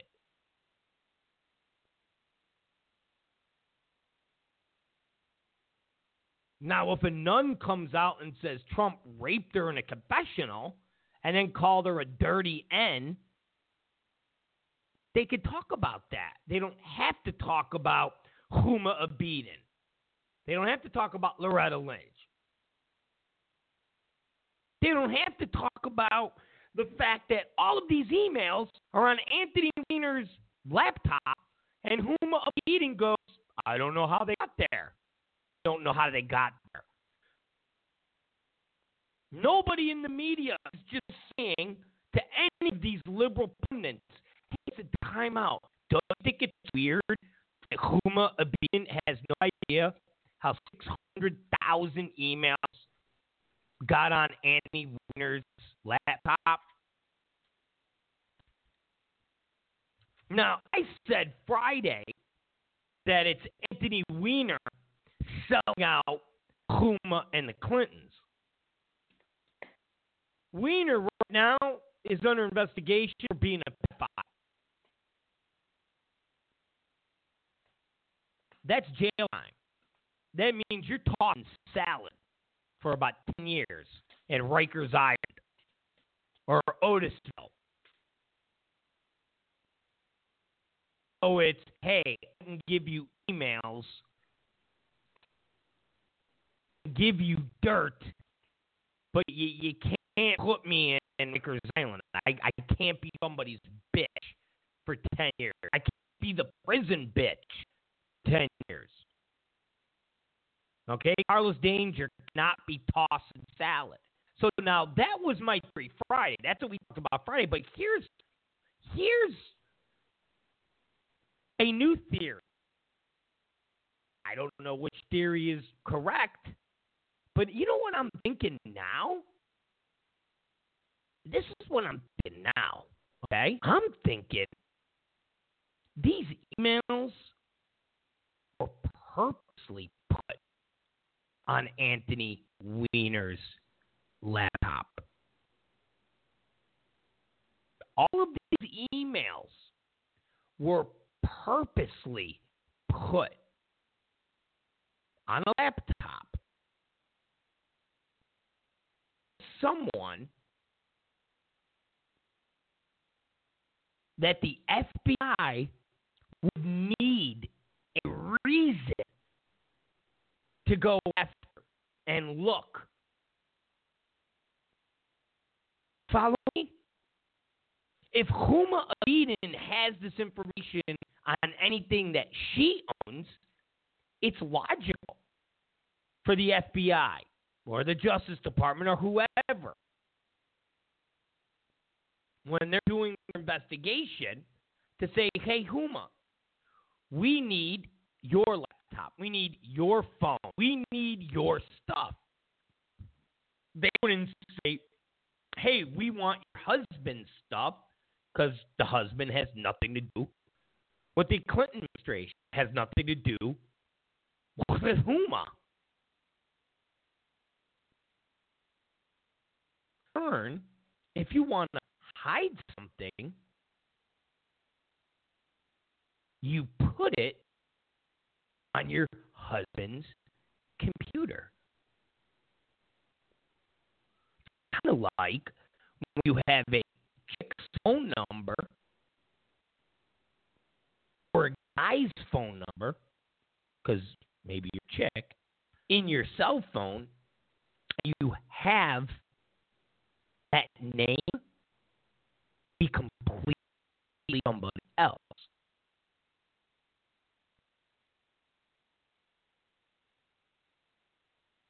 So instead of putting Katie,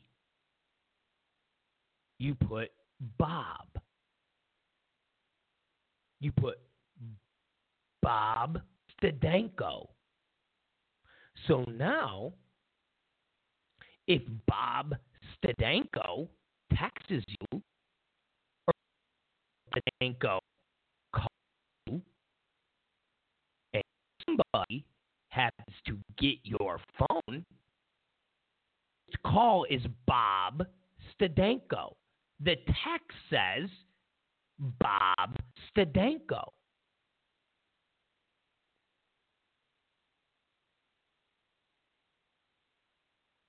So if you're Huma Abedin and you have information that you want to be safe and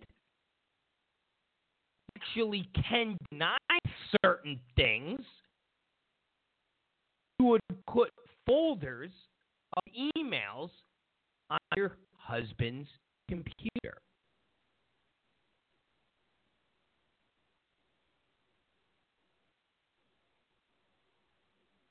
Now, it's flawless, perfect,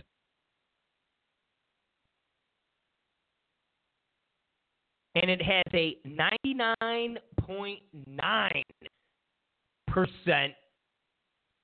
success rate. Unless that person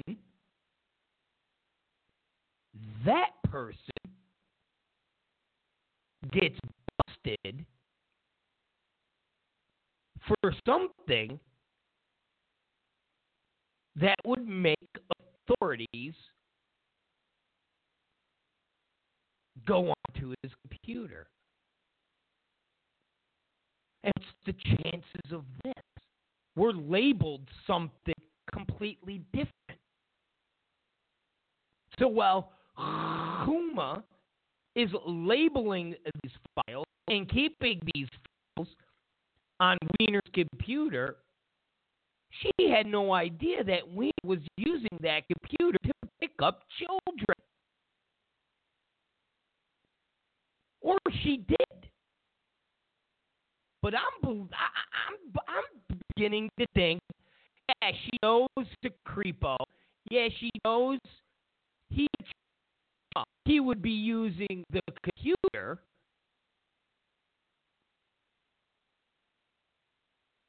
that she's using to hide over 500,000 emails.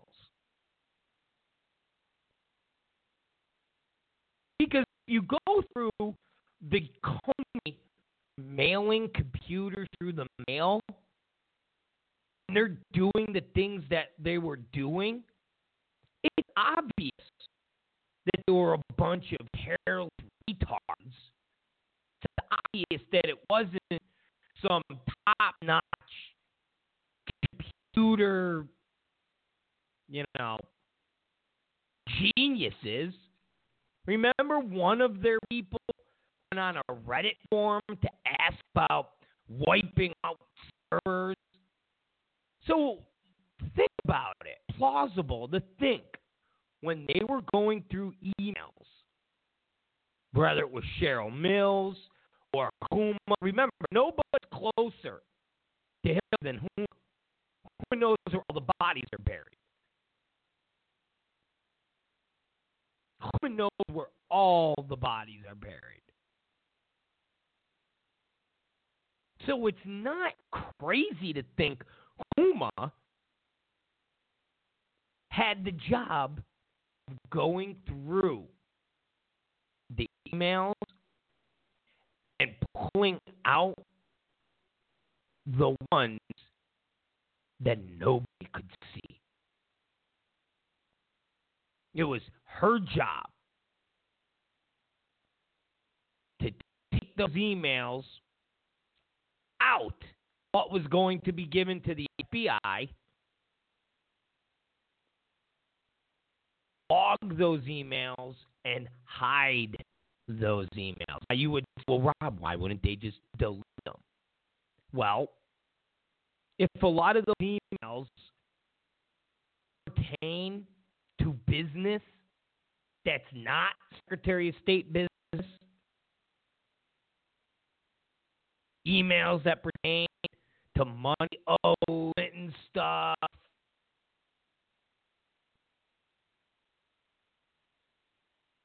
I mean, listen, not to be,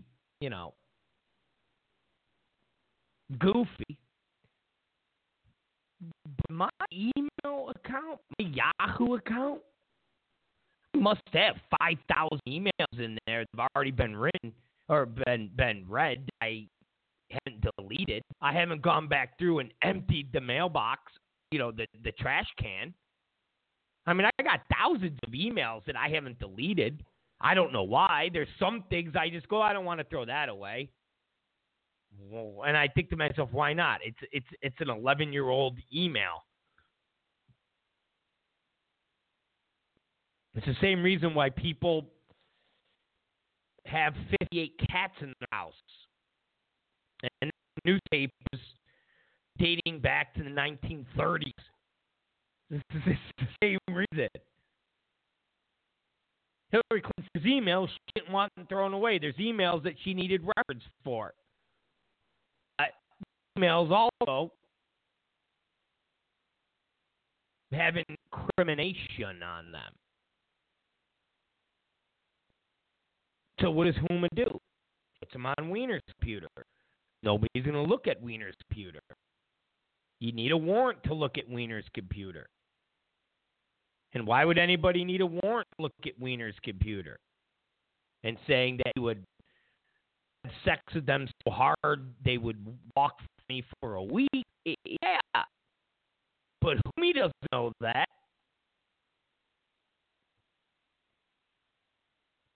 Now, it's an alternate theory. Maybe it's a theory that is cuckoo. Maybe it's a theory territorial. Maybe my liberal friends would say, speculation, you can't speculate. Well, you guys do a pretty good job at speculating that Russians are behind all of these hackings.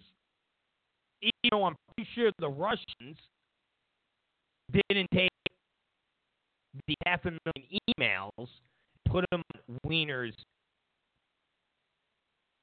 Last year, Huma Abedin said, I don't know how these emails got on my husband's computer. Maybe they're banking on millions and millions of low information voters would believe the narrative that Russian hackers took these emails and then hacked Anthony Weiner's computer and in folders on his desktop of what's in those folders. Maybe that's the plan. Maybe that explains why Huma goes, I don't know how this got on there. What do you mean you don't know? To me, Huma doesn't know. Basically, picture of my theory, and that being Weiner sold Huma out and Clinton out and did this to save his own ass because he doesn't want to toss ass in Rikers Island.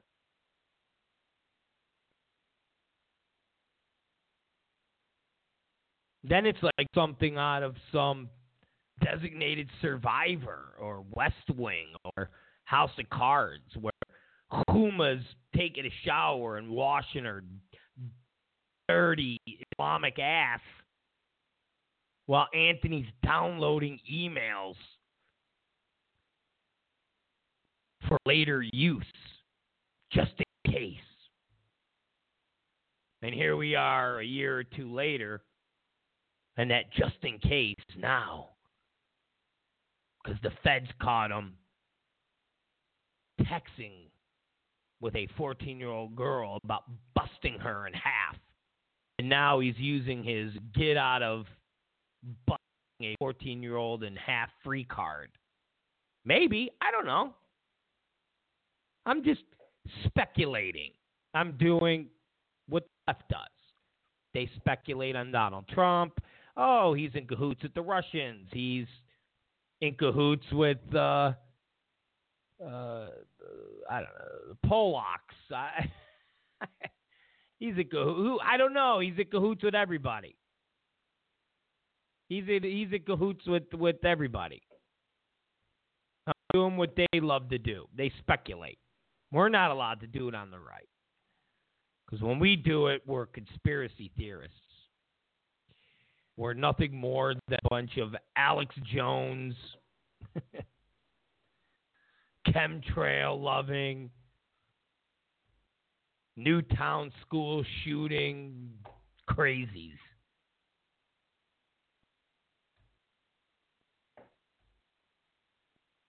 But who knows, right? Who knows? It's Rob Zicari Show. You guys are the best, man. Seriously, you guys are the best. That's it. We're wrapping it up, man. We're wrapping it up. Don't forget, you can listen to us on Spreaker at Spreaker.com. You can listen to us on iTunes at iTunes.com. You can listen to us on Blog Talk Radio. That's blogtalkradio.com. And you can, of course, go to iHeartRadio. Type in Rob Zicari Show, and you can listen to us. Go to Twitter. Go to YouTube. We are everywhere that you want to be. We are everywhere that you need us to be. It's Rob Zicari, the Rob Zicari Show. We'll see you guys tomorrow. Be safe. Be good. Don't take any wooden.